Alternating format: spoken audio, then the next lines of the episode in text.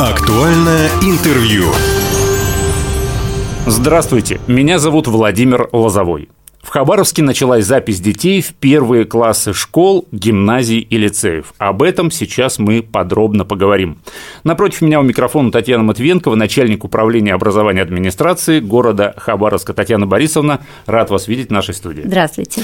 Давайте начнем со статистики. Сколько в этом году в Хабаровске впервые сядут за парты учеников, первоклашек?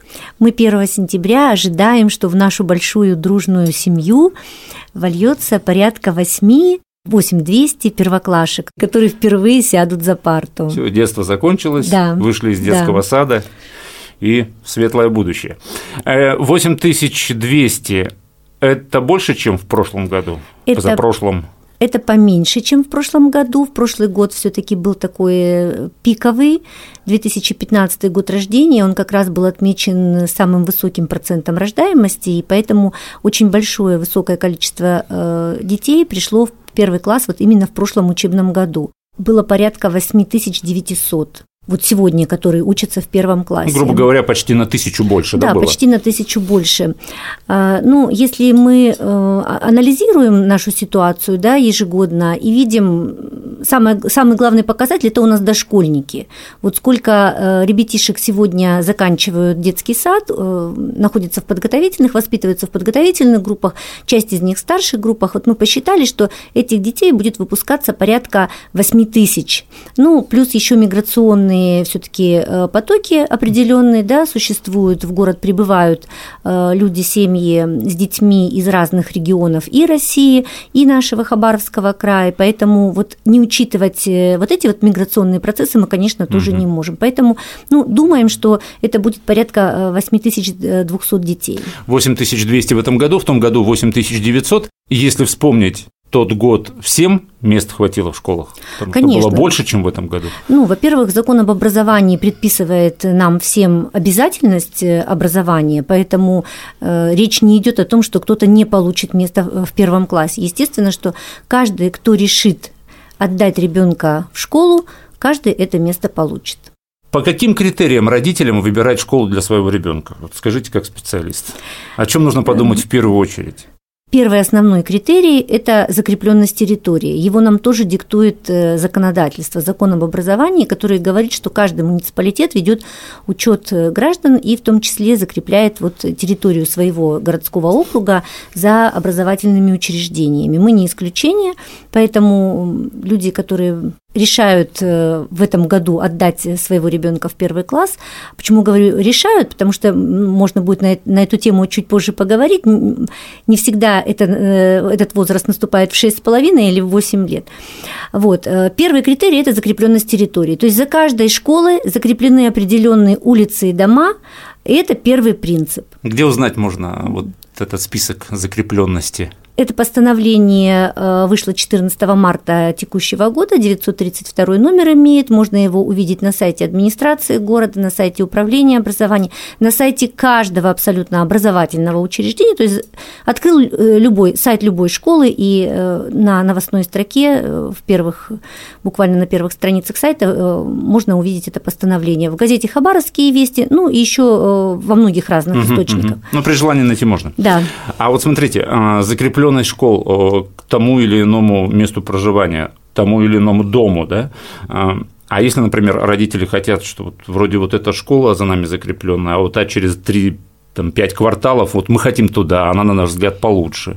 Да, поэтому существует две волны записи в первый класс. Вот первая волна начинается 1 апреля и длится до 30 июня. Причем этот период вот уже э, не первый год, он продлевается. Раньше, если мы вспомним, то начиналась, во-первых, запись в феврале, и длилась она практически 3-5 дней, потому что э, по приказу Министерства образования и науки, тогда еще Министерства образования и науки Российской Федерации, мы должны были в течение течение первых пяти дней принять решение о зачислении ребенка. Сейчас для удобства людей, граждан и самих школ этот период длится с 1 апреля по 30 июня. То есть торопиться никуда не нужно. А с 6 июля начнется вторая волна для тех родителей, которые как раз и решат отдать своих детей не, на, не по закреплению территории. То есть, если я не хочу идти в ту школу, которая э, закреплена за моим домом, угу. а решаю, что пусть это будут 2-3 остановки, но я хочу выбрать вот эту школу, то я имею право подать документы в эту школу, начиная с 6 июля.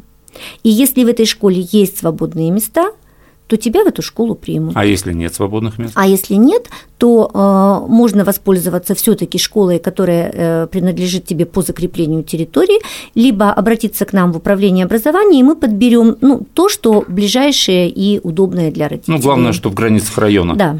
А бывает же наоборот, да, бывает, что в той школе, которая закреплена за тем или иным домом, не хватает мест.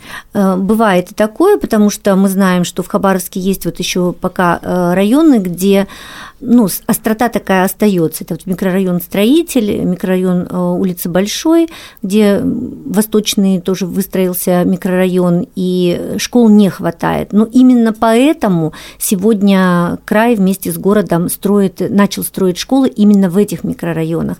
И на условиях концессионного соглашения сегодня две школы сразу в городе Хабаровске строятся. Это в микрорайоне Строитель на 1100 мест и в микрорайоне улицы Демьяна Бедного тоже на 1100 мест. Я так правильно же понимаю, да, что часто мест э, по прописке может не хватить, э, в том числе и потому, что есть льготные категории? Ну, я бы, наверное, так не ставила вопрос, потому что льготные категории, э, они тоже идут по регистрации. То есть, если я э, член семьи военнослужащего, мой, допустим, папа является военнослужащим, да, и у меня есть это право первоочередное, но э, закон говорит нам о том, что все равно по закрепленной территории. Угу. А когда мы закрепляем территорию, то мы по совокупности смотрим вот все эти критерии. Мы закрепляем э, за школой, вернее, школу закрепляем за территорией, исходя из близости раз, из возможностей школы два, школы ведь тоже все разные, да, у одной, допустим, 21 кабинет всего, а у другой там 40 кабинетов. Угу, Естественно, угу. что вместимость в два раза больше, поэтому количество людей, проживающих на этой территории, сколько домов рядом со школой находится, ведется ли строительство новое, ну, чтобы понимать, насколько будет завтра эта школа загружена. Поэтому вот эти вот все критерии в совокупности принимаются, и территория закрепляется. То есть я правильно понимаю, что а, кто или иной закрепленной э, школе, да, той территории, иной, да, да, территории да. за той или иной школой, а, и льготные категории, и нельготные категории, а, они э, все по прописке. Да. Потому что в любом случае. Да. И уже потом, когда, допустим, допустим, в какой-то школе, да, ну, например, 80 э, первоклашек, угу. вот поступили в эту школу все заявки. Они все принимаются, они все обрабатываются. 6 июля, да, вы сказали, угу. зачисление. А если заявок не 80, а 100, то есть родители тех 20 э, учеников, они узнают о том, что их дети в эту школу не пойдут вот 6 июля только. Э, да, после 30 июня, скажем так. Угу. Но при этом, когда мы уже 30 июня понимаем, что вот такая ситуация по отдельным школам складывается, мы э, садимся вместе и консолидированно принимаем решение вместе с директорами. Либо ищем возможность открыть еще один дополнительный класс в этой школе. Если есть такая возможность. Да, да? и в прошлые годы они были показательные в этой части, потому что центральный район у нас э, достаточно такой острый, да, угу. и мы понимаем, что школ здесь не хватает, но принято было решение совместное с директорами, что открыть не три класса первых, а пять классов первых открыть не два класса первых, а три класса а первых. А директора как к этому относятся? Это же, ну, ну, это же, это же надо учителей как-то искать дополнительно. Понятно, но ну, это государственная задача, это наши дети, наши общие дети, поэтому мы понимаем, что малыши, вот эти первоклассники, народ особый, и они все таки должны ходить э, в школу рядом с домом. Директора это как раз понимают, и поэтому, э, ну, в первую очередь находят возможность вот внутри, локально, внутри школы э, все таки определить еще один кабинет. Есть за лето время, когда поискать учителя или уговорить кого-то работать в две смены, в конце угу. концов, но открыть то количество классов, которое востребовано сегодня на территории города. Кстати, если говорить о первоклашках, э, в основном какая смена? Первоклашки только первая смена. Только первая только смена. Первая. Если говорить о второй волне, вы сказали, что с 6 июля да, угу. будет подаваться вторая волна. Это как раз а, будут подаваться документы по второй волне. Это как раз вот те а, родители будут подавать, чьи дети вот, не хотят за закреп... закрепленной за этой территорией школе учиться, а хотят в каких-то других школах. Да. Ну, есть такое, да, а, что многие считают, что не важно, что школа должна быть рядом. Я вот хочу в ту, она какая-то такая известная, популярная школа, и я хочу, чтобы мой ребенок учился там. Вот когда известно будет э, в этом случае, поступил ребенок в эту школу или не поступил. А тоже только три дня дается на принятие решения. Три дня. Вот да. на второй волне три дня. Три дня, да. 6, если ты пришел 6 июля то 9 июля решение должно быть принято. Но в течение всего лета ведь люди идут. Кто-то приехал в город Хабаровск, допустим, в августе угу. месяце, да, и еще даже не успел прописаться, еще не знает, какая школа за ним закреплена. Он выбирает ту школу, которая либо рядом с домом, либо ту, ту о которой он что-то знает, угу. обращается, и решение принимается. Если ему отказываются, повторю, что нужно подойти в управление образования, и мы все вопросы на месте решим. Но мне все-таки кажется, что логичнее, вот, по крайней мере, если брать начальную школу, а, чтобы ребенок учился как можно ближе к дому. Это очень важно, потому что а, жизнь и режим, режим дня ребенка очень сильно меняется. Да и режим родителей. Р- режим, да, режим родителей вообще меняется в жизни семьи абсолютно все. И поэтому очень важно, чтобы ребенок учился рядом с домом. Он должен высыпаться в первую очередь. Он должен спать достаточное количество времени и не э, трястись в машине утром, потому что родители решили отдать его в престижную школу. А он должен выспаться и здоровеньким, бодрым прийти на уроки. И потом еще иметь возможность после школы, а первоклассники ведь не учатся в течение всего дня, да, у них буквально первую неделю это три урока по 30 минут, потом время наращивается до 40-45 минут, начинается какая-то внеурочная деятельность, но тем не менее э, заканчивают первоклашки свою деятельность в школе ну, в 12, крайний срок это час дня – а дальше что? А дальше э, семья должна понимать, что либо он в продленке остается, если семья выбирает продленку, э, либо он идет домой. А если ребенок э, живет далеко от школы, то ну, возникают вопросы безопасности в первую очередь, как он будет добираться. Ну, хорошо, если у семьи есть возможность забирать и вести ребенка домой. Поэтому все-таки ребенок должен ходить в школу рядом с домом. А есть такие школы, э, которые не закреплены за той или иной территорией в силу своего статуса? Ну, может быть, какие-то лицеи? Ну, какие... Нет. Нет? Нет. Закон сегодня говорит о том, что каждая школа должна иметь свою закрепленную территорию, и она в городе Хабаровске эту территорию имеет. Просто мне кто-то говорил, что в некоторых школах там по какому-то собеседованию, по каким-то экзаменам принимают. Ни в коем случае нет, первоклассники, нет, да? да, э, для первоклассников никаких тестирований не проводится. Более того, скажу, что они запрещены. Понятно, это важно. Вы говорили уже о том, э, о возрасте да, первоклассника. Давайте об этом подробнее поговорим. Со скольки лет можно привести ребенка в школу? Стоит ли его в 6 лет отдавать или не стоит? Интересно было бы ваше мнение узнать. Опять обратимся к закону.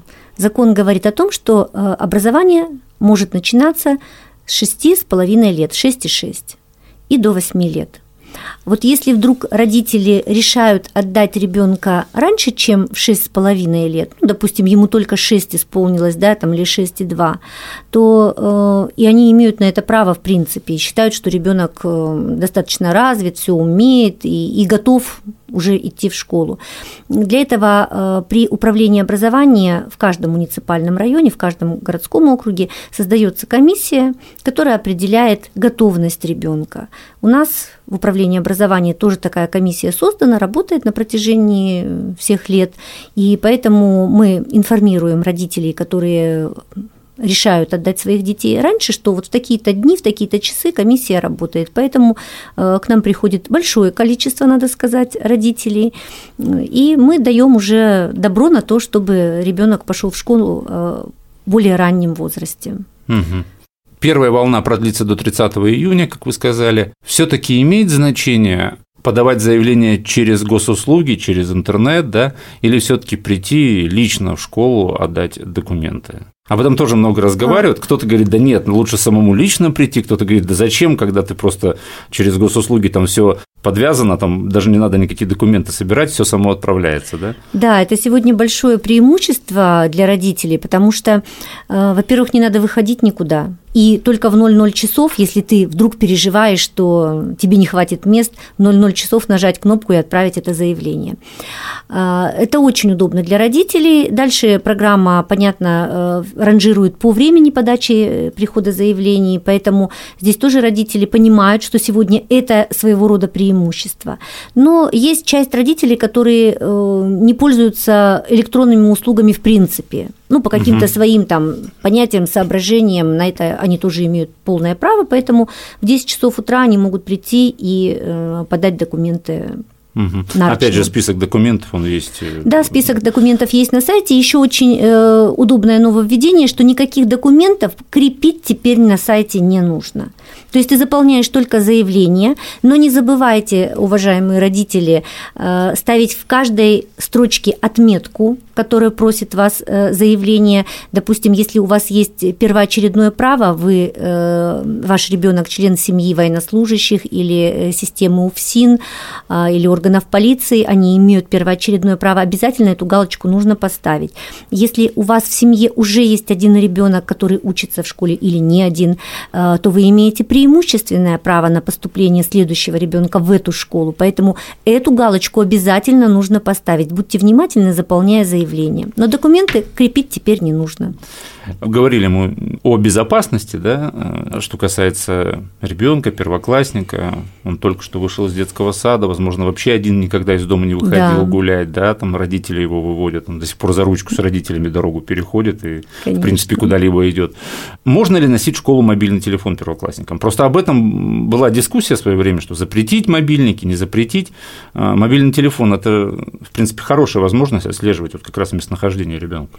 Нет, никто не запрещает носить ребенку мобильный телефон, но многие школы сегодня принимают решение своим локальным внутренним актом, положением каким-то о запрете использования телефона в образовательной деятельности. То есть э, в классе есть коробочка, в которую ребятишки сдают мобильные угу. телефоны во время урока, они их не отвлекают, они им не мешают.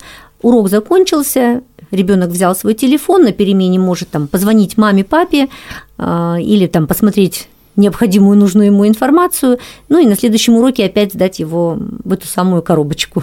Угу.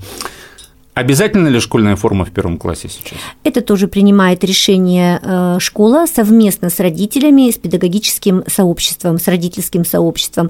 Никто не говорит о том, что это должна быть строгая какая-то форма единого образца, единого цвета. Но школа, как правило, принимает э, такое вот совместное решение с родителями, что, допустим, цвет формы и что может быть использовано для девочек, там юбочка, сарафан, платьице, для мальчика жилетка, брюки, пиджак. Опять же, это вечный спор, нужна школьная форма или не нужна. Ваше мнение интересно было бы узнать. Как вы ну, думаете? Я как э, учитель э, в прошлом, да, э, считаю, что это очень правильно, когда ребята приходят в класс, это дисциплинирует, это дает определенные преимущества родителям, когда не надо думать о том, что надеть завтра ребенку, особенно когда, ну, допустим, девочка начинает подрастать, и, и девчонкам хочется друг перед дружкой, да, обязательно пофорсить. Поэтому это очень удобный способ купил две-три блузочки, э, красивые какие-нибудь юбочки, и семья довольна, и учитель доволен.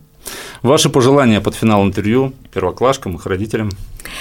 Ну, мое пожелание э, быть, конечно, всем успешными. Пусть на пути каждого встретится замечательный учитель, который возьмет за руку и станет ну, тем самым другом, наставником, иногда даже мамой, э, потому что это очень важно в судьбе каждого ребенка. Пусть будет такой учитель, э, к которому захочется вернуться через года, приведя своих собственных детей. Пусть у всех все сложится, пусть дети наши будут успешны, здоровы и счастливы. Всем удачи!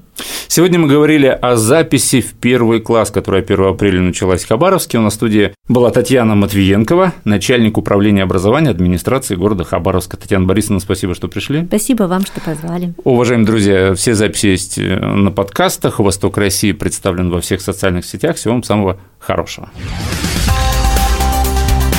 Актуальное интервью.